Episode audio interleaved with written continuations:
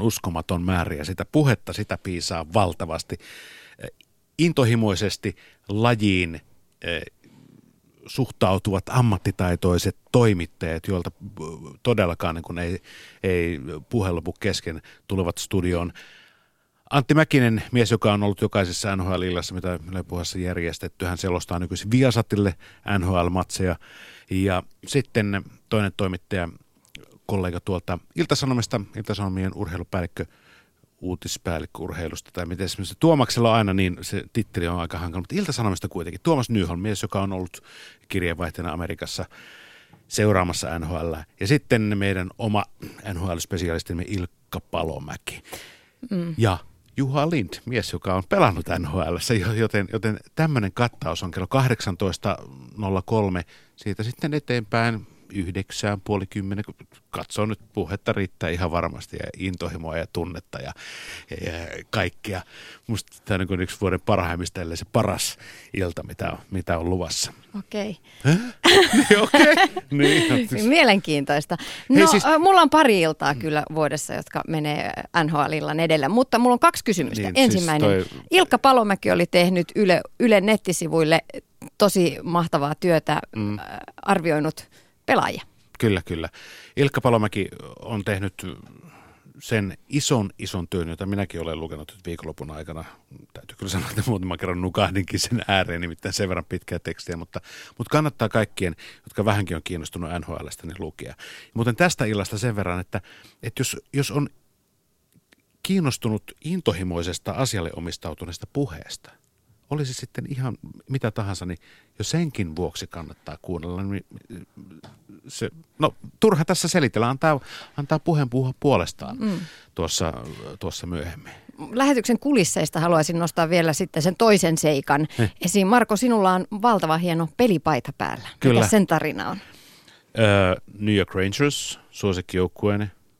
Mark Messier, suosikkipelaajani numero 11. Ja sitten, koska minä johdan tuota keskustelua tänä iltana, niin minulla on kapteeni merkki tässä rinnuksissa. Siis minä johdan, luulen, luulen johtavani. Ehkä käy sillä tavalla, että minä vain kuuntelen ja annan, annan silloin tällöin herroille, että jotain suuntaviivaa mm. tulevasta. Jä, niin, jääkiekosta NHLstä puhetta piisaa siis kello 18 jälkeen. Hashtag NHL-ilta. Hashtag NHL-ilta toimii Twitterissä ja tietysti Shoutbox päivystää koko ajan. Of course. Ö, mutta Marko, sä oot myös tehnyt tänään jotain muuta. Miten niin. saada keskikä- keski-ikäinen sohvaperuna innostumaan liikkumisesta? Kerro se nyt vielä ennen kuin lähdet gadgets, gadgets, gadgets, laitteet, vempaimet, laitteet, vempaimet. Siis sehän on se juttu. Siis mitä hienompia laitteita, mitä hienompia vempaimia, mitä, niin tota, jos ne saavat herättää, että millä tavalla nämä toimii ja siihen kuuluu liikkuminen, niin sehän on se juttu. Hyvä. En minäkään olisi lähtenyt pyörälenkille, ellei olisi mahdollista saada ajaa hienolla pyörällä ja, ja saada hirvittävästi hienoja laitteita siihen analysoimaan liikuntasuoritusta. Tuossa nimittäin parinkymmenen minuutin päästä Markot tulee testaamaan sykemittareita, GBS-sykemittareita. Kannattaa pysyä kuulolla ja terve menoa sinne NHL-juttujen pariin. Kahvinkeitto. Liikuntatunti. Tiina Lundberg. Niin ja tosiaan tänään teemana ennen noita GPS-mittareita on telinen jumppa ja, telinen ja sirkustelua. Kärrinpyörä, silta, käsin seisonta, kuperkeikka, puoli voltti. Kuulostaako haastavalta? Nämä lapsuuden jumpasta tutut liikkeet vetävät tänä päivänä aika paljon aikuisharrastajia niin sirkuksen kuin telinevoimistelunkin pariin. Kehonhallintaa, mielenhallintaa, pelon voittamista ja uuden oppimista. Onko se se, mikä näissä lajeissa kiinnostaa? Entä mitä te, aikuisten telinejumpassa tehdään. Miksi akrobatia kiinnostaa? Kuka uskaltaa lähteä mukaan? Tästä puhutaan nyt, kun liikuntatunnin studion ovat saapuneet äh, aikuisvoimistelija Eeva Sarravuo Espoon telinetaitureista. Tervehdys. Sekä sirkusopettaja Mikko Rinnevuori Sirkus Helsingistä. Äh, te olette molemmat äh, aikuisia harrastajia.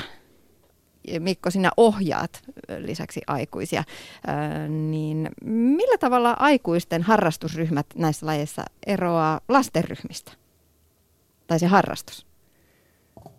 Ainakin meillä tuolla Sirkus Helsingillä, niin ei ne kauhean paljon eroa. Ehkä sillä tavalla, että mitä pienempiä lapsia siellä, siellä ryhmissä on, niin se enemmän se on semmoista leikkimielistä sillä tavalla, että, että aluksi leikitään hippaa ja sen sellaista. Ja sitten aikuisryhmissä ehkä ne harrastajat on jonkun verran keskittymiskykyisempiä kuin ne lapset siellä ja ehkä saattaa olla aika päämäärätietoisia, vaikka jonkun tietyn liikkeen tai tempun osalta. Mm. No mitä sä sanot Eeva Saravo? No ehkä tietyssä mielessä samoilla linjoilla, mutta myös huomaa tuossa aikuisryhmissä, että kyllä me vaaditaan ohjausta ihan siinä, missä lapsetkin, että jos meitä ei kaitse ja komenna koko ajan, niin ihan yhtä lailla me sitten rönsyillään siellä ja saatetaan unohtua seiso paikalle, että kyllä me ollaan aika huolettavia. Mm. Öö, mitä siellä aikuisten telinejumpassa tehdään? No siellä tehdään kaikkea mahdollista, mitä tehdään normaali telinevoimistelussa, eli kaikki telineet, mitä kuuluu telinevoimisteluun, puomi, nojapuut, permanto, miehillä rekki, renkaat. Ja siellä aika silleen oman tason mukaan pääsee tekemään, että sehän siinä on hienoa, että ei tarvitse välttämättä olla sitä telinevoimistelutaustaa, jotta pysyy matkassa mukana. Mm. Niin, mielikuva aikuisesta telinevoimistelijasta on se, että tehdään just näitä akro, enemmän akrobatialiikkeitä, mutta te tosiaan olette kaikilla telineillä. Joo, kyllä ollaan kaikilla telineillä ja sen takia se onkin hieno laji koko keholle, kun ajattelee sitä, että joutuu tasapainottelemaan ja mm, käyttämään lihaksia ja tekemään ihan kaikkea tosi monipuolisesti, niin siinä kyllä mieli ja keho saa haasteita ihan tosi paljon. Kerro Eeva, millaisia liikkeitä sä esimerkiksi itse teet puomilla? No, koska mulla ei ole semmoista kauhean valtavaa telinevoimistelutaustaa, vaikka nyt on jo kymmenisen vuotta käynyt tuolla aikuisten telinevoimistelussa, niin aika perusliikkeissä, että jos nyt tasapainottelee ja kävelee puomin edestakaisin, niin se on jo tosi hyvä. Ja sitten siellä tehdään hyppyjä ja kuperkeikkoja, jos uskaltaa, ja ehkä rohkeimmat sitten tekee kärrin pyörääkin. Että, ja sitten se on todellakin niin kuin niistä omista taustoista ehkä enemmän kiinni, mutta sinänsä kiva, kun ihan kaikki siellä pystyy tekemään jotain. Mm. No entäpä sitten äh, sirkusharrastus? Miten sellainen akrobatiatunti äh, esimerkiksi rakentuu? Mikko Rinnevaari. Mä luulen, että se on tosi samankaltainen kuin mitä Espoon telinetaitureilla on. Siinä on alkulämmittely, jotain semmoisia yleisiä tekniikkaharjoituksia jostain klassikkoliikkeistä ja sitten pikkuhiljaa ruvetaan tekemään vähän vaikeampia vähän samalla tavalla harjoittelijan taitojen mukaan ja sitten tehdään voimaharjoituksia ja venyttelyä. Ehkä se suuri ero on siinä, että, että telinevoimistelusta tehdään totta kai niillä telinevoimistelun eri, eri suorituspaikoilla ja meillä niitä olisi mahdollista käyttää, mutta me ollaan niin kuin tavallaan vapaat siitä. Ehkä me tehdään sitten enemmän, enemmän permantoa ja ehkä voi olla joskus vähän oudompia liikkeitä, jotain liikkeitä breakdancesta tai capoeirasta tai jotain vastaavaa sopii ihan yhtä lailla sirkukseen. Mm. Mutta varmasti hyvin samankaltaista tuon telinen voimistelun kanssa aikuisten osalta. Mm. No kuinka paljon siinä sirkuksessa tulee mukaan, sirkushan on esiintymistä, sehän on sillä tavoin taidetta. Millä tavoin se näkyy aikuisharrastajien ryhmässä? Tähän asti se on näkynyt sillä tavalla, että kevät-esitysten lähestyessä – mä alan saamaan sähköpostiin semmoisia kyselyitä, että pääseekö aikuissirkusharrastajat esiintymään lasten kevätesityksiin. Ja aikaisemmin se on ollut vähän hankalaa. Nyt täytyy tehdä sillä tavalla, että meille tulee erikseen aikuisten kevätnäytöspäivä. Että kyllä, kyllä siellä osa on tosi innokkaita esiintyjiä. Mm. No sirkuksessahan on monta lajia taikuudesta tosiaan akrobatiaan, to, toki niitä voidaan myös sekoittaa keskenään. Millä tavoin aikuisharrastajat, valikoituvatko he itse sitten vai teettekö te harjoituksissa vähän kaikkea? Meillä on alkeistunteja ja sitten meillä on jatkotason tunteja. Ne alkeistunnit on meillä semmoisia yleistunteja ja niillä koitetaan tehdä perusteet lattia-akrobatiasta, käsinseisonnasta, ilma-akrobatiasta ja trampoliinista. Ja sitten kun mennään näille jatkotason tunneille, niin voi jatkaa tämmöisillä yleistunneilla tai sitten mennä johonkin tämmöiselle erikoistunnille, niin kuin vaikka käsinseisontatunnille. Ja sitten harjoitellaan käsin seisontaa, kunnes pääsee yhden käden käden seisontaan. Just näin. Mikko Rinnevuori, mikä on sinun oma omin lajisi sirkuksen saralla? No se olisi varmaan just se, se yhdellä kädellä seisonta tai sitten lattia-akrobatia. Mä oon tehnyt alkujaan kapoeraa aika paljon, että mulla ei ole semmoista sirkuskoulutaustaa itselläni, tai että en ole ollut lapsesta saakka sirkuksessa, mutta varmaan parhaiten mä pyörin lattialla, siitä mä tykkään ainakin itse eniten. Mm. Millainen tausta sulla muuten on sirkuksen parissa? No, kun, kun mä opiskelin yliopistossa, niin mä lähdin Rio de Janeiron vaihtoon. Mä olin siellä vuoden sirkuskoulussa. Mun piti opiskella siis vakavasti, mutta sitten sit mä menin sinne sirkuskouluun. Kun mä tulin Suomeen, niin mä olin itse asiassa aikuistelinen voimistelussa monta vuotta. Ja sen jälkeen mä, mä päädyin tonne sirkukseen. Ja mä olin tosiaan tehnyt sitä kapoeraa kanssa. Mä olin tehnyt vähän kaikenlaista ja sirkus oli ehkä sen takia sopivin paikka. Mm. No entäs Eeva Saravoa, minkä takia sä käyt telinevoimistelussa? No mä mulla on ollut semmoinen pieni raapasu siihen alaasteella, eli mulla ei ole varsinaisesti kokemusta tai että mä olisin osannut kauheasti, kun mä oon mennyt sinne. Mutta se lajina on jotenkin, kun se on tullut sitten muiden harrastusten kautta esiin sitten, että on juniorit käynyt telinevoimistelussa, niin siitä sitten heräsi kiinnostus, että josko itsekin voisi päästä sitten semmoista tekemään. Mm. Ja sitten uskaltauduit mukaan. Oliko se iso kynnys? No ei se ollut iso kynnys, koska mä olin jotenkin proaktiivinen itse siinä ja lähdin kyselemään seuralta Espoon telinetaitureista, että löytyisikö tämmöistä ryhmää. Ja alkuun ei löytynyt, mutta siinä sitten muutaman kuukauden odoteltua, niin sitten löytyi ryhmä. Hmm, muitakin innokkaita. Kyllä. Ö, no mitä treenikaverit kertovat? Minkä takia he ovat tulleet telinejumppatunnille? Ää, jonkin verran on semmoisia, joilla on oma voimistelutausta, joka varmasti tietenkin helpottaa sitä mukaan tuloa. Mutta paljon on sitten semmoisia, joilla lapset käy harrastamassa ja sitten kattonut salin reunalta vanhemmat, että, että näyttääpä hauskalta ja tullut sitten mukaan sitä kautta. Ja sitten on varmasti ihan, ihan sattumanvaraisesti vaan löytänyt salille tiensä osa porukasta. Ja kivahan on, että meillä on tuolla Espoon telinetaitureissa niin sekä miehiä ja naisia, eli ryhmät on sekaryhmiä myös, että on, on erikseen naisten ja miesten ryhmiä, mutta myös sekaryhmiä ja siellä sitten tekee kaikki siinä niin kuin omalla taitotasollaan ja telineilläänkin sitten, jos on sukupuoliero niissä, niin kuin mitä telinettä tehdään. Mm. Onko teillä kuinka paljon valmentajia sitten tässä ryhmässä, koska sehän on paljon telineitä, miehillä on paljon enemmänkin telineitä kuin mitä naisilla, ja on eri telineitä. Miten te pystytte jakautumaan sen treenin aikana?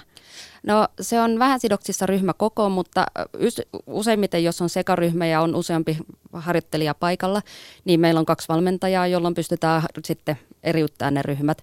Sitten taas se, että jos on pieni ryhmä tai kaikki ei ole paikalla, niin sitten pärjätään yhdenkin valmentajan kanssa, että valmentajalla sitten vähän vuorottelee sitä, että missä telineellä hän on paikalla. Mm. Kuinka paljon siinä voimistellessa tarvitsee sen valmentajan tai ohjaajan apua? Ja fyysistä apua? Ähm, no, riippuu tietenkin liikkeestä, että meillä on tosi hyvä tuuri sinänsä, että meillä on miesvalmentajia ja muita, jotka sitten osaa meitä aikuisiakin pitää ja auttaa, että ei tarvitse olla sellaisia niin kuin, tuota, sitä niin kuin osaamista sillä tavalla siinä, että kyllä apua saa, jos tarvii. Ja sitten se, mikä on, niin yleensä se tekeminen menee vähän siinä omalla taitotasolla sikäli, että siinä niin kuin tehdään mitä pystytään ja uskalletaan ja sitten aina kun tarvitaan apua, niin sitten huikataan vaan opettajalle, että tulisitko auttamaan. Mm. No mitä Mikko Rinnevuori, mitä harrastajat kertovat, minkä takia aikuiset tulevat sirkukseen? Siinä on mun mielestä tosi monenlaisia syitä. Jotkut tulee semmoista ammatillista syistä. Heidän ammatti on vaikka tanssia tai näyttelijä. On tärkeää osata jonkun verran tai akrobatiajuttuja. Samoin kuin mitä Eeva sanoi, on jonkun verran semmoisia, joilla on telinevoimistelutaustaa tai sirkustaustaa. Haluaa jatkaa harrastusta aikuisiellä. Ja sitten on ihmisiä, jotka yksinkertaisesti haluaa kohottaa kuntoa, parantaa liikkuvuutta tai, tai semmoisia, jotka haluaa oppia jonkun tietyn tempun vaikka käsin seisonnan, taaksevoltin, jonkun tämmöisen yleisen, millä on nimi. Ja ehkä jotkut haluaa, haluaa lisää ketteryyttä. Mm. Mietin myös sitä, että onko näissä harrastuksissa myös mukana se, että valitsee sen lajin, niin se oman itsen haastaminen, pelon voittaminen, uskaltaminen jollain tasolla mukana? Ihan ehdottomasti ainakin telinen voimistelussa kyllä, että se on semmoista jatkuvaa itsensä ylittämistä missä tahansa telineellä ja mitä tahansa tekee. Ja sehän on siinä tosi tosi hienoa, koska se voi kaikki taas tehdä sillä omalla tavallaan, että joillekin se voi olla kuperkeikka ja toiselle se voi olla sitten joku haastava volttisarja. Mm. Ja se on aina yhtä hyvä tunne, kun jotain sitten uskaltaa tehdä. Varmasti näin. Mä itse olen sen verran pelkuri, että mä koitan aina harjoitella kaikkein mahdollisimman pehmeillä matoilla. Ja sen takia mä en ehkä ihan löydä itsestäni hurjapäätä, mutta kyllä se varmasti on näin. Mm. Niin, hurjapäiden harrastus, sirkus ja telinen voimistelu, onko se? No ei se kyllä mun mielestä välttämättä vaadi semmoista erityistä hurjapäisyyttä. Tietenkin siihen on vähän niin kuin mahdollisuus, mutta sitten tietenkin niin kuin ne omat raamit ja ikä ja kaikki muut mahdolliset siinä ehkä asettaa jonkinlaisia rajoitteita, mutta mun mielestä hienous just on siinä, että periaatteessa lähes millä tahansa taustalla, niin kyllä siellä mukana pärjää. Ja siinä on ehkä rajansa. Mä luulen, että semmoinen pieni annos semmoista uskallusta on hyvä, mutta sitten semmoisella hölmöilyllä ja uhkarohkeudella niin luultavasti satuttaa itsensä todennäköisemmin kuin, kuin semmoisella maltillisella harjoittelulla, vaikka, niin. vaikka temput kuitenkin pysyisi yhtä lailla hurjina. Mm. No sattuuko paljon loukkaantumisia? Voisi kuvitella, että kun aikuinen jäykkis lähtee sinne kärrin pyörään vetelemään, niin... No voimistelussa ei mitään pahempia ole mun korviin ainakaan tässä kantautunut. Tietenkin pieniä nyrjähdyksiä sattuu ja voi tulla vähän pientä ruhjetta tai mustelmaa, mutta niitä nyt musta tuntuu, että tekevälle sattuu missä tahansa. Mm. Vähän sama juttu sirkuksessa. Kyllä varmasti kaikkialla, jossa on patjoja, niin niitä käytetään mahdollisimman paljon. Että kyllä sitä pyritään kontrolloimaan sitä, sitä loukkaantumisalttiutta aina kunkin liikkeen kohdalla. Et mä sanoisin jopa, että yllättävän vähän sattuu loukkaantumisia. Pitää koputtaa puuta, mutta mulle ei tule mieleen mitään vakavaa.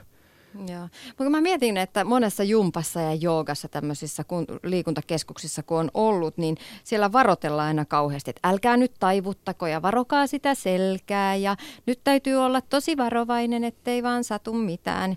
Sitten jossain telinejumpassa tehdään siltoja niin kuin tosta noin vaan. Kuinka varovaisia te olette? No varovaisia. Ehkä siellä luotetaan myös semmoiseen ihmisen omaan arvostelukykyyn siinä, että, että siinä kun tehdään alkulämpät ja muut, että katsotaan, että paikat on lämpimänä, venytellään myös siinä alkuun yhdessä. Ja sen jälkeen sitten kun tehdään liikkeitä, niin ei siellä kukaan ole varottelemassa, että älä nyt, että sun ei kannata ehkä tuommoista kokeilla. Että kyllä kaikki sitten siinä niin kuin luottaa se valmentaja, että sä itse osaat niin kuin mitottaa sen, mihin pystyt. Mikä mm. on mun mielestä ihan järkevää, kun on kyse aikuisryhmästä. Mm, kuulostaa ihan järkevältä. Mm varsinkin kun puhuu semmoista aikuis, aikuisharrasteesta, niin on ehkä syytä muistaa, että ei, ei me tietenkään voida toimia niin kuin entisen Neuvostoliiton voimistelu- tai sirkuskouluissa, että väkisin painetaan spakaatia ja nyt sen on mentävä, että esitys on tulossa. Että totta, kai, totta kai se otetaan huomioon, että, että minkälaiset ominaisuudet näillä ihmisillä on. Mm. No aika moni aikuinen hakee harrastuksissaan tänä ja kaikessa elämässään elämyksellisyyttä se, että tunt, jokin tuntuisi joltain, ettei olisi tylsää. Luuletteko te, että telinejumppa ja sirkus vetää mukaansa just siksi, että ihmiset hakee näitä elämyksiä, kokemuksia ja itsensä voittamista? Mitä sanot Mikko Rinnevuori? No, no kyllä mä uskon, että se näin on. Mä jotenkin ajattelen, että noista sirkustaidoista ei ole kauheasti semmoista hyötyä jokapäiväiseen elämään. Että et pyykit ei mene helpommin sinne telineelle ja ruoka ei, ei tule nopeammin laitettua vaikka olisi minkälaiset sirkustaidot. Mä luulen, että se on aika puhtaasti tämmöistä joko elämyshakuisuutta tai sitten se oppimisen tai tekemisen intoa ja riemua. Sehän on tosi kivaa, ei siinä mitään, mutta mä en näe sitä tosiaan sillä tavalla niin kuin hyödyllisenä. En tiedä, mihin mä tätä vertaisin, mutta joka tapauksessa uskon, että on näin kuin sanoit. Joo, no voimistelussa ehkä kanssa jossain määrin sitä elämyksellisyyttä, mutta Ää, niin kuin sanoin aikaisemmin, että ehkä siinä on enemmän se semmoinen itsensä ylittäminen monessa kohdassa enemmänkin kuin sitten, että se on ehkä siinä mielessä poikkean sirkuksesta jossain määrin, että siellä niin kuin se on semmoista itsensä toteuttamista jossain määrin ja siinä on tämä tämmöinen tietynlainen ehkä taiteellinen puoli mm. enemmän mukana. Niin, voimistelu on ehkä enemmän sitä raakaa puurtamista. No onneksi kivaa semmoista. Mm. Paitsi, että mun täytyy kyllä Mikko Rinnevuori sanoa, että on ö, akrobatiataidoista hyötyä. Esimerkiksi pienten lasten kanssa niihin pystyy tehdä vaikutuksen, kun osaa tehdä kärrinpyörän tai oh, osaat sä tehdä puolivoltin taaksepäin. Siis mä luulen, että tämmöinen on yksi, yksi syy siihen, minkä takia että tämmöinen aikuisvoimistelu ja sirkusharrastus on nyt, on nyt pinnalla ja harrastajamäärät on noussut tosi paljon. Se on jostain syystä mahdottoman makeata ja kuulia, että joku osaa tehdä bäkärin. Se, se on semmoinen loputon kysymysten tulvatunnilla, osaako se tehdä sitä tai tätä, ja nimenomaan se taaksevoltti tuntuu olevan se kynnyskysymys. Jos osaat tehdä sen, niin sitten se on hieno juttu. Mm. No, puhuttiin lapsista tässä näin, niin lapsille ja nuorillehan se telinevoimistelu tai sirkusakrobatia on ihan mainio lisä minkä tahansa urheilu- tai liikuntalajin rinnalle. Kaikkien lasten pitäisi oikeastaan aloittaa telinevoimistelulla, että saisi kropan hallintaa ja, koordinaat- ja oppi sitä koordinaatiota hyvin. Mm, mitä te luulette aikuisharrastajan näkökulmasta, että mikä siinä kropan hallinnassa, kehon hallinnassa on, on vaikeaa meille? Ryhti ei tule enää ihan niin itsestään. Eeva Saravua. No ehkä siinä just on vaikeaa se, että monet liikuntaharrastuslajit on semmoinen keskittynyt johonkin yhteen tietty, että kun mennään spinning-tunnille, niin se on sitten sitä pyöräilyä ja siinä unohtuu sitten ehkä jotkut osat vartalosta aika totaalisesti. Mutta sitten ainakin voimistelussa, mikä varmasti pätee myös ehkä sirkukseen, niin se on niin kokonaisvaltaista, eli kun tekee liikesarjaa tai mitä tahansa, kävelyä, vaikka jos sanotaan, otetaan vaikka se puomi, että kävelee edestakaisin siinä, mikä kuulostaa helpolle, mutta sitten siinä tuleekin jännitettyä, pitääkin miettiä, että ekaksi se tasapainottelu siinä telineellä, sen lisäksi se koko niin kuin kehon pitäminen tiukkana, että siellä pysyy, niin siinä tulee se koordinaatio, semmoinen kehonhallinta tai just siinä mielessä, että, että se ei olekaan pelkästään jaloista tai käsistä kiinni, että mitä tekee, vaan siinä on niin kuin se huomaa, että sitä niin kuin, niin kuin kaulalihaksia myöten jännittyneenä sitten niin kuin varpaista päälakee oikeastaan. Mm, niin, ettei kävele ihan kuin perunasäkki. Joo, ei siellä pysy, jos siellä yrittää kävellä silleen, että se siinä on kyllä sitten niin kuin, tota, hyvänä puolena siihen niin kuin yksipuoliseen liikunnan harrastamiseen. Mm. Mulle tulee myös mieleen, että semmoinen harrastuneisuus vaikuttaa tähän tosi paljon. E- Eeva sanoi ennen lähetystä, että sä olit tehnyt taaksevoltin taitoliikuntakeskuksella ja, ja mä ajattelin, että se nimenomaan tähän kysymykseen liittyen, että se vaatii jonkun verran ponnistusvoimaa ja, ja keskivertolla nopeusvoimaa. Ne on semmoisia ominaisuuksia, mitä jossain liikkeessä tarvitaan niin paljon, että jos ei sitä kyseistä asiaa ole harjoitellut, niin sitä ei ole riittävästi sitä voimaa. Eli ehkä sen takia aikuisharrastajalla tuntuu kestävän kauhean kauan, että ne ominaisuudet ja taidot karttuu, mutta kestäähän se lapsillakin jonkun verran – kartuttaa niitä ominaisuuksia ja taitoja siis. Mm. Eeva Sarvoa, mikä sinulle telinevoimistelussa on rakasta? Voi. tuota, no, mä tykkään just siitä kokonaisvaltaisuudesta, että ei tarvitse käydä punttisalilla sitten erikseen, että siinä niin kuin se kehon omalla painolla niin tulee treenattua kyllä koko kroppaa ihan niin kuin tosi tehokkaasti. Ja ei tosissaan se tulee se treeni niin itsestään siinä, te, niin kun, kun tekee, ja se ei vaadi se ei vaadi sitä, että pitää osata se takaperivoltti tai osata mitään hirveän hankalia liikkeitä. Et tosi yksinkertaisillakin liikkeillä saa niin kun ihan tosi tosi hyvän liikuntasuorituksen aikaa ja se on kyllä niin se tunne siinä on kiva. Mm. Mikko, ja, niin. Joo, ei mitään, ole hyvä. Ja Mikko, mikä sulle on sirkuksen taikaa? No tuolla meidän sirkuskoululla mä tuun tosi onnelliseksi siitä, kun mä näen aikuista tai, tai lapsiharrastajia ihan yhtä paljon, jotka ei, ei haluaisi lähteä kotiin sieltä. Siellä on, siellä on paljon semmoisia innokkaita harjoittelijoita, jotka tykkää olla siellä todella paljon. Ja se on tietty hienoa. Se on, se on ihanaa, että ihmisillä on jotain, mitä he tykkää tehdä. Sitten ehkä omalta osalta mä tykkään siitä, että mä voin kuvitella jotain liikkeitä, mä voin miettiä, että miten, mä haluaisin tehdä. Ja sitten seuraavana päivänä mä voin koittaa harjoitella niitä. Mm. Ja siis yleensä ei onnistu, mutta mut se on kivaa, sitä voi yrittää. Mm. Se on ehkä se sirkuksen ja telinevoimistelun ero myös, että sirkuksessa voi miettiä ja kehitellä omia liikkeitä, telinevoimistelussa ei ehkä niinkään. jos halutaan hakea vähän eroja, mikä on. Se oli nimittäin se ajatus myös, että minkä takia mä halusin teidät studion samaan aikaan sirkusta ja telinevoimistelua, koska mä oon miettinyt, että on kyseessä aika samat jutut, mutta missä se ero piilee? Että kumpaan mä menisin? Niin, ehkä se voimistelu menee vähän sen ohjesäännön mukaan enemmän, että siellä keskitytään se aika perusasioihin ja siellä se luovuus tulee sitten esiin niin kuin voimistelussa pidemmälle mentäessä sitten ehkä niin kuin eri niin kuin asioissa kuin sitten tuossa sirkuksessa. Et, et se on, sopii tämmöiselle insinööriluonteelle esimerkiksi hirveän hyvin telinen voimistelu, kun siinä mennään tarkan sääntöjen mukaan. Telinen voimistelussahan on kauhean hieno opetusjärjestelmä, semmoinen tavallaan niin liikkeen hierarkiaa kunnioittava ja semmoinen järjestelmällinen tapa opettaa ja ne oppimistulokset telinen voimistelussahan on tosi hyvät – sitä ei varmaan voi kiistää yhtään, mutta totta kai sitten sirkuksessa me ei olla sidottuja mihinkään tiettyyn laitteeseen tai mihinkään arvosteluihin tai kilpailuihin. Toisaalta taas niistä omista liikkeistä puheen ollen, niin nythän on alkanut telinevoimistelu maailmanmestaruuskisat.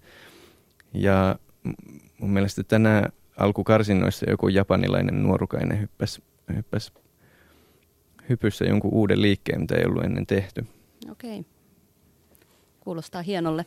Aivan upea. Joo, ja sitten ehkä äh, niin kuin tuolla voimistelupuolella niin kuin tämmöistä vapaamuotoisempaa toimintaa jossain määrin meillä on myös ainakin tullut tuonne telinetaitureihin tuommoisia parkkourryhmiä, missä on myös vähän vanhempia osanottajia sitten, mikä on ehkä sitten menee tuon niin sirkusmaailman kanssa ja sirkusajattelun kanssa jossain määrin sama, että se on niin kuin, siellä käytetään sitten seiniä tai laitteita mitä tahansa hyödyksi, pulikoita ja palikoita ja sitten, sitten mennään, se tyyli on niin sanotusti vapaampi, kunhan sitten selviää jollain tavalla niistä esteistä ja se on mun mielestä tosi hieno, koska se on varmasti myös monille harrastajille sitten kiva vaihtoehto, että se ei ole just niin säännönmukaista kuin se mm. voimistelu.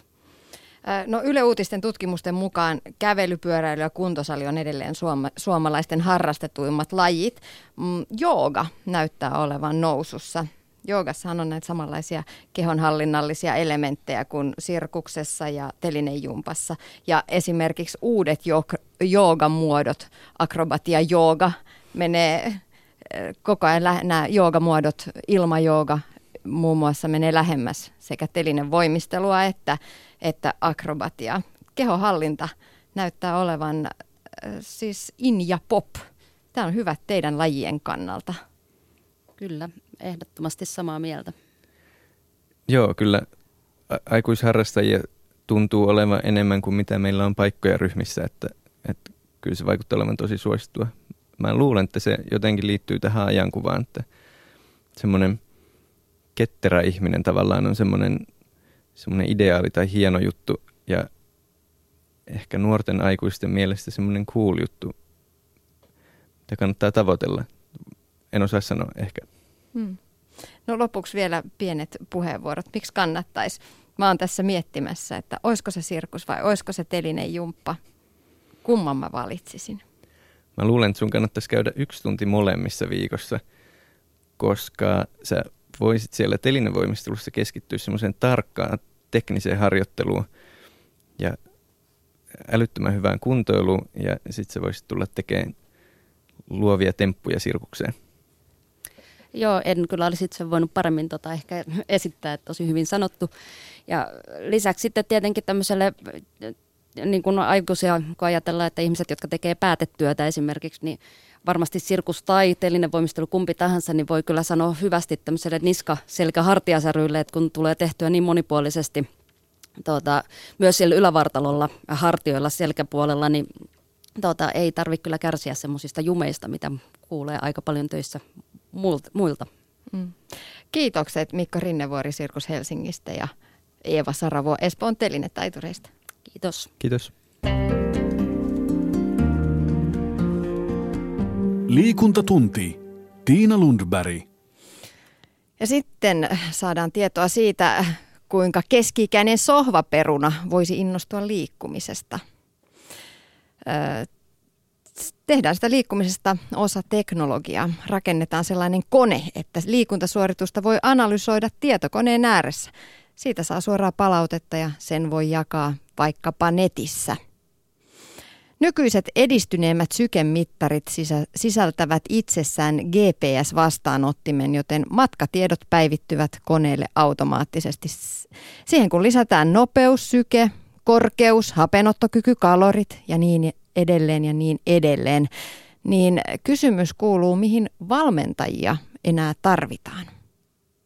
Seuraavaksi Marko Miettisellä on testissä Suunto Ambit 2 HR Garmin Forerunner 610 sekä Polar RC3 GPS. Nyt testataan sykemittareita. GPS-sykemittareita. Mulla on testissä Garmin Forerunner 610, Polarin RC3 GPS ja sitten Suunon Ambient 2 HR vai miten tämä nyt meni. Kaikissa on siis GPS, kaikissa on sykemittari ominaisuus. Mulla on alla pyörä, maantiepyörä. Mulla on normaalisti, tässä on kolme sykemittaria kiinnitetty tankoon, kolme sykevyötä on päällä, olo kuin kylkivammaisella lentopallon pelaajalla, mutta eipä se mitään. Kaikista tuntuu tulevan sykkeet perille asti.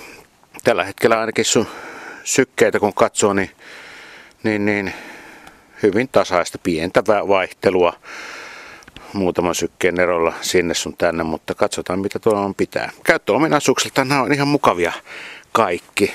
Jos niin kun joku pitäisi ranteeseen laittaa ja pitää sitä siinä, niin ö, Polar tuntuu kaikesta parhaimmalta, tai siis se ei tuntunut yhtään miltään, ehkä juuri siksi.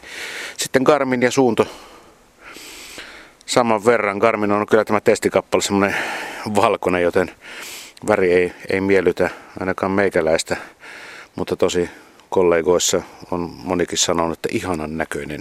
Ehkä myös Jumppamaikka Lundberg kuuluu siihen porukkaan.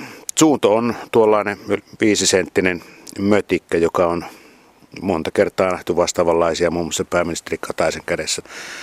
Polari ei ehkä rannekellona näytä juuri miltään tuommoinen neljönmallinen, mutta ei tässä nyt rannekelloa olla etsimässä. Ne on sitten ihan toisia juttuja ne rannekellohommat. Mutta katsotaan, mitä, mistä nämä on tehty, nämä mittarit. Lähdetään pienelle lenkille.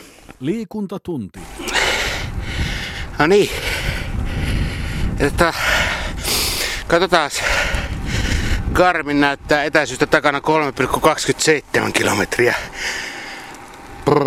Polar 5,4 Katsotaan mitä sy- syyntö näyttää. Se on täällä nappien alla. 5,5. Itse asiassa Sunto ja Polar on 5,5 molemmat. Tuota,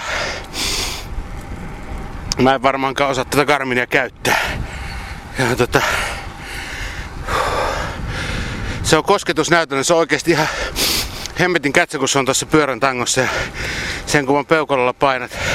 Ei, kyllä tää näyttää ihan oikein etäisyyttä täysin sama. Itse asiassa vähän enemmän näyttää kuin muut. Nyt se on 5,74 ja Polari on 5,65 ja 5,68 on toi suunto.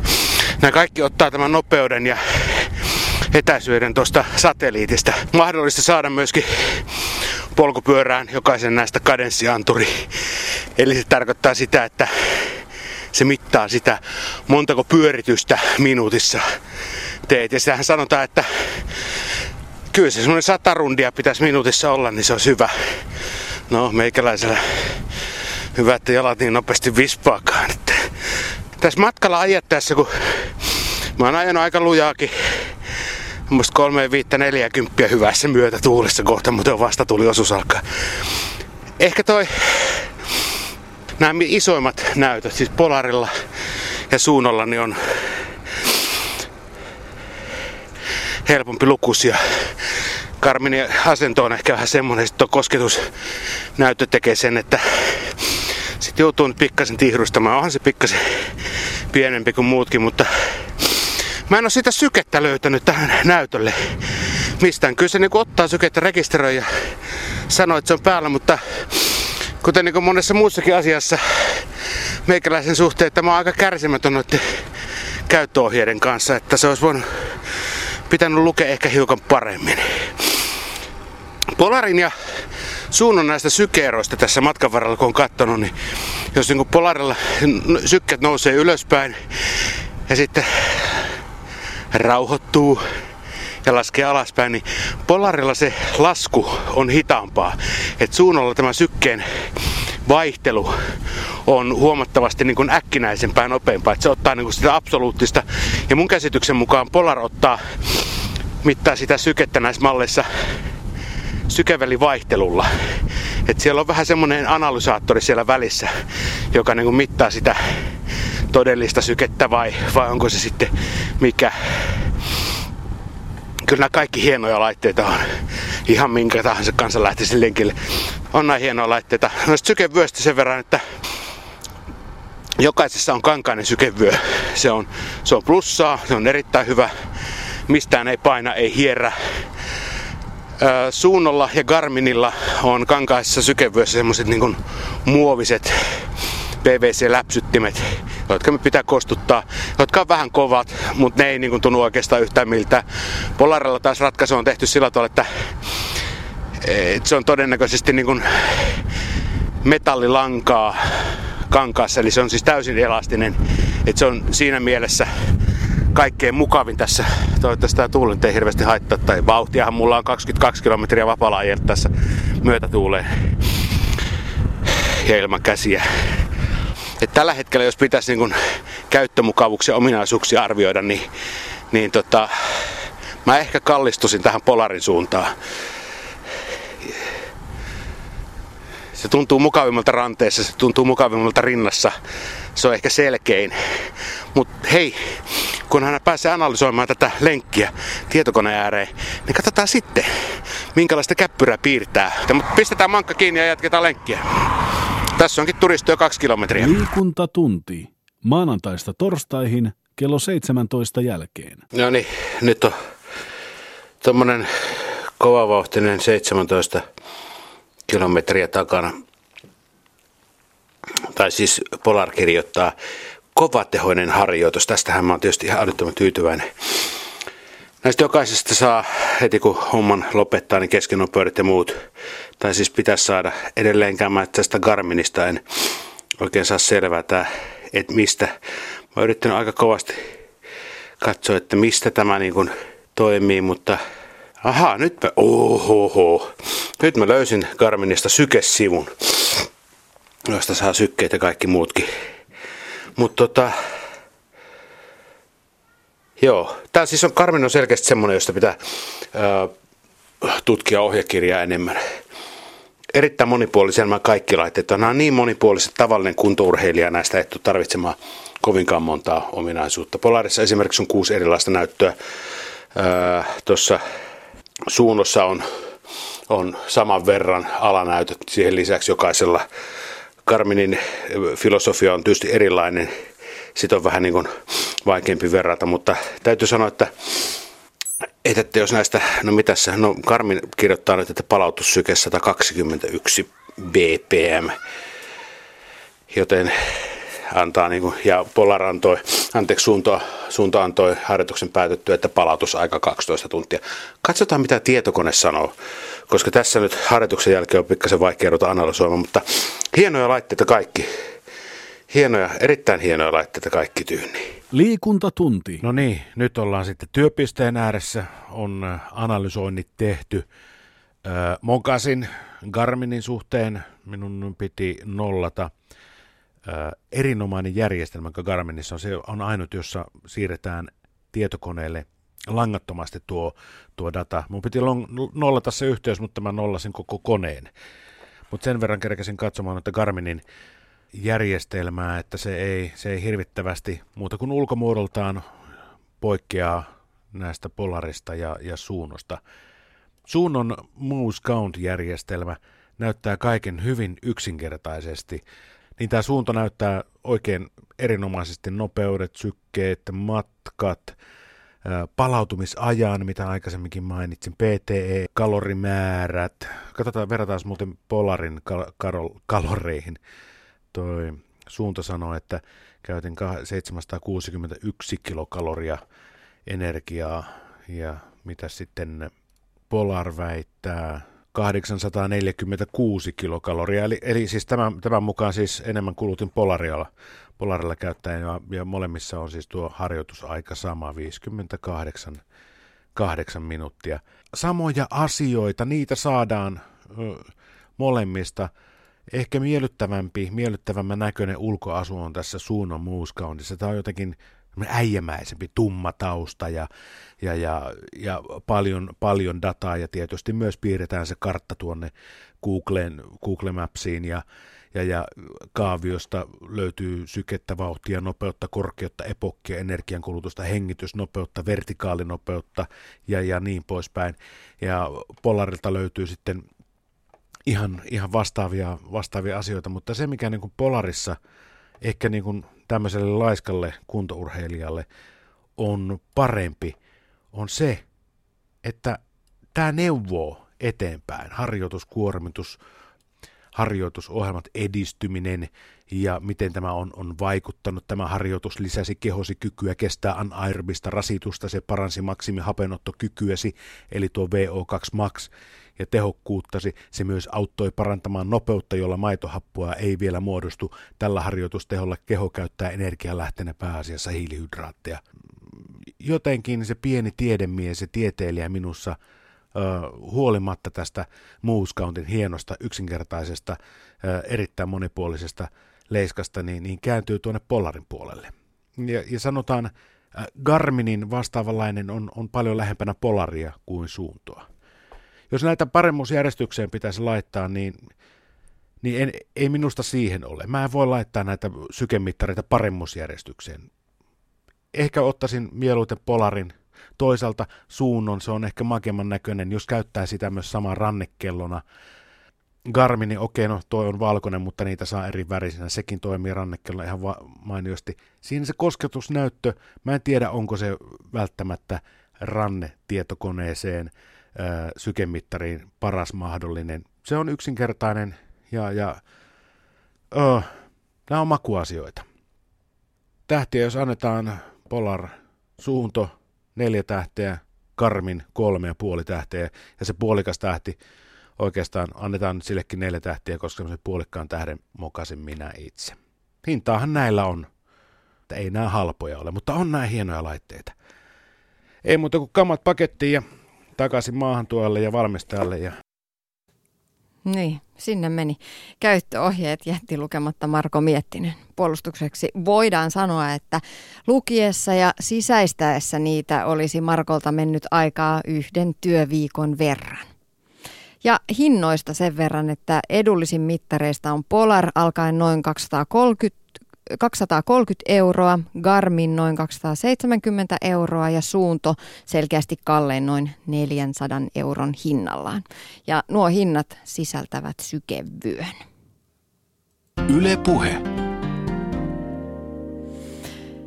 Jääkiekkoilija Teemu Selänteestä kertova, kertova Selänne-dokumentti rikkoi avausviikonloppunaan kaikkien aikojen parhaan dokumenttielokuvan avaustuloksen Suomessa. Avausviikonloppuna dokumentti keräsi elokuvateattereihin 22 560 katsojaa. Minä en lukeutunut niihin. Pitäisi toki mennä katsomaan tuo e, e, dokumentti tästä mainiosta ja hienosta urheilijasta.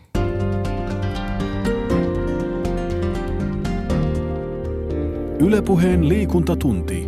Treeniä ja hyvää oloa maanantaista torstaihin kello 17. Missä jamassa on suomalainen salibändi? Onko harrastajamäärältään Suomen toisiksi harrastetuin palloilulaji uhattuna, kun muut joukkuelajit nostavat päätään arvokisamenestyksellä? Kysymykset arvokisojen järkevyydestä ja lajin pienuudesta maailmalla kiusaavat myös kasvavaa lajia. Muun muassa näistä teemoista puhutaan, kun Yle Puheen liikuntatunnilla tiistaina aiheena on salibändi.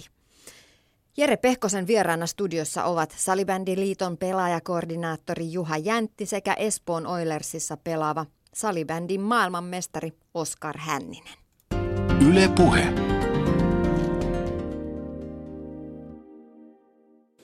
Näin. Seuraavaksi kuullaan, mitä olotila meille tarjoaa? Liikuntatunnille saapuu Siiri Huttunen Olotilan toimituksesta. Terve. Moi. Millaiset liikuntatuntikokemukset sulla on? Liikuntatunti. Öö, mä olin semmoinen keskiverto. Mä en ole koskaan tykännyt liikunnasta. Et mä olin aina siellä niin kuin joukon hännillä. Muistan ala-asteella, kun mä olin iloinen siitä, että mä olin toisiksi viimeinen, kun oli karsinnat juoksukisoihin. Mä en ollut viimeinen. Joo, näitä löytyy, mutta nyt te kuitenkin Olotilan toimituksessa kysytte nettikyselynä ää, tai keräätte hupaisia liikuntatarinoita. Joo, kyllä. Meillä on tarkoitus siis nimenomaan siis sellaisia niin kuin hyvän mielen liikuntatarinoita. Että tota, tietenkin niin kuin kaikilla on niitä kauhukokemuksia varmaan, mutta myös niin kuin varmaan hyviäkin kokemuksia, ihan totta, että, niin kuin, että mikä on esimerkiksi saanut, mikä on se hetki, kun tajusit, että hei, tämä on mun laji, nyt mä oon löytänyt mun oman lajin, tai, tai miten kauan siihen menee, ja, ja niin kuin tällaisia, tai jotain hauskoja sattumuksia myös. Mm, että molempia, sekä positiivisia liikuntakokemuksia että hupaisia sattumuksia. Joo, kyllä. Onko tullut jo vastauksia? No on, jonkun verran on tullut jo kyllä, että tota, esimerkiksi tota, Sari on kirjoittanut tarinan siitä, kun se on ollut sisarensa kanssa jumppatunnilla. Ja sitten tota, sisaro on ihmetellyt, että miksi ohjaaja sanoo aina vasen vähän sille hassusti niin kuin ääntäen vasen. Ja sitten on sitten myöhemmin selvinnyt, että tota, siinä onkin tarkoitettu askelsarjaa chassé, eikä vasen. Että sitä on naurettu ja ilmeisesti ei ole enää voitu yhdessä mennä jumppatunnille, kun sen jälkeen aina naurattanut. Että tämän tyylisiä tarinoita jokaisella varmaan on, jos on käynyt jossain vähäkään ryhmäliikuntatunneilla. Niin. Joo, joo, no näitä väärin ymmärrettyjä biisin sanoja. Niin. joo. Mä itse mietin noita sattumuksia. Mul, mm, ei tuu, jotenkin tuli sille ensin mieleen, että ei tule mieleen mitään hupasa, että ei ole mitään sattunut. Mutta sitten mä mietin, että mä oon elänyt ja lii, se liikunta on niin osa sitä omaa elämää, että ne on niin kuin ihan tavallisia arkisattumuksia sitten jo, mm. ne mitä siellä jumpassa tai jossain on sattunut. Mm, mä oon käynyt lenkillä peurojen kanssa. Viime kesänäkin juoksin kilpaa saaressa yhden peuran kanssa. Se on, ne on paljon nopeampia kuin minä. Kerran sattu tosi hupaisa. Mä pyöräilen työmatkoja tuolta Espoon suunnalta tänne Pasilaan ja ja, ja Leppävaaran kohdalla oli just avattu uusi, uusi silta siitä Turun väylän yli. Ja mä läksin ylittämään sitä, kun mä huomasin, että hirvi menee tien yli. Mä meinasin törmätä hirveen polkupyörällä. Apua. ja siis Leppävaarassa. No se voi olla sitten jo autoilijoille vähän vaarallisempia tilanteita, mutta kaikkea sitä on sattunut. Mun sisko kertoo aina tarinaa, kuinka hän on hiihtänyt poroja karkuun Lapissa. Okay. Että ne oli tappajaporoja. Tämä on aika hyvä. Mun sisko itse asiassa tästä sitten juteltiin, niin hän nyt päätti aloittaa. Hän on samanlainen kuin minä, että ei olekaan ikinä harrastanut liikuntaa, mutta tota noin, niin on yrittänyt aloittaa juoksuharrastusta ja tuossa kesän lopussa sitten kävi kerran lenkillä ja oli tullut kotiin ja oli siis ihan, oli niin kuin, mä kuolen, mä kuolen, mä kuolen ja ihan niin kuin siis niin hirveä olo kuin voi olla, kun ensimmäisen kerran juoksee ikinä ja ihan hengästynyt. Ja no parin päivän päästä hän oli sitten mennyt uudestaan ja oli sitten jo ollut kyllä parempi. Että, tota, että kävi niin kuin hyvin, että se huomasi, että se heti jo ekan kerran jälkeen helpotti, kun sai vähän paremmat vehkeet ja uuden musiikit korville ja muuta. Ja sitten siinä kävi silleen, että me oltiin sitten vanhempieni luona oli siskon sisko lähti lenkille ja me lähdettiin sitten koira ja sitten siskon pojan kanssa lenkille niin kuin kävelemään. Ja mun sisko juoksi meidän ohi ja sitten tämä mun kaksivuotias siskon poika juoksee kanssa ja huutaa, mä kuolen, mä kuolen, mä kuolen. Hän oli sitten oppinut äidiltään tällaisen mukavan lausahduksen. positiivisen, positiivisen kyllä, että siinä kohtaa me oltiin, että nyt, nyt hiljaa, että ei, ei pitäisi ehkä huudella tuollaisia asioita täällä, mutta sen jälkeen äidin liikuntakokemukset olikin sitten jo hyviä, että Joo. oppi siitä. Ö, joo. Sitten mä, rupesin, mä myös mietin näitä fiiliksiä, että, että mikä on se, jos ajat se sellainen liikuntaan liittyvä onnen hetki, että jos laittaa silmät kiinni ja miettii, että mikä on ollut se paikka ja hetki, johon liittyy liikunta, mikä on tuntunut sellaiselta – tosi mahtavalta, tosi upealta ja tosi ihanalta. Mm, ja täytyy myöntää, että mulla ne kaikki menee näihin ulkoilmalajeihin. Et se, on, se on se pyöräily mm. keväällä, kun alkaa ensimmäisen kerran taas luonto kukoistaa. Tai se on talvella se luminen tunturi, missä viilettää täysillä mäkeä mm. alas. Mm. Ja näitä hetkiä. Et mm. kyllä, on, kyllä se on mieletöntä.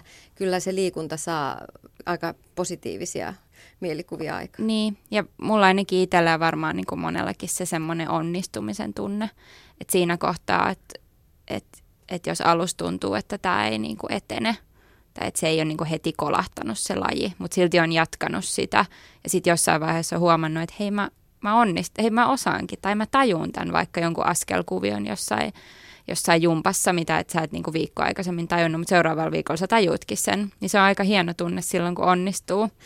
Mutta tosiaan olotila kerää ja kysyy hupaisia ja ihania ja liikuttavia liikuntatarinoita netissä ja palkintojakin on luvassa. Kyllä, on jo. Meillä on ihan tosi sikamakea, upea, hieno olotila paita jota ei vielä monella ole. Kannattaa käydä vastaamassa. Liikuntatunti. Tiina Lundberg. Niin ja tosiaan se osoite, missä voi vastata, on yle.fi kautta olotila.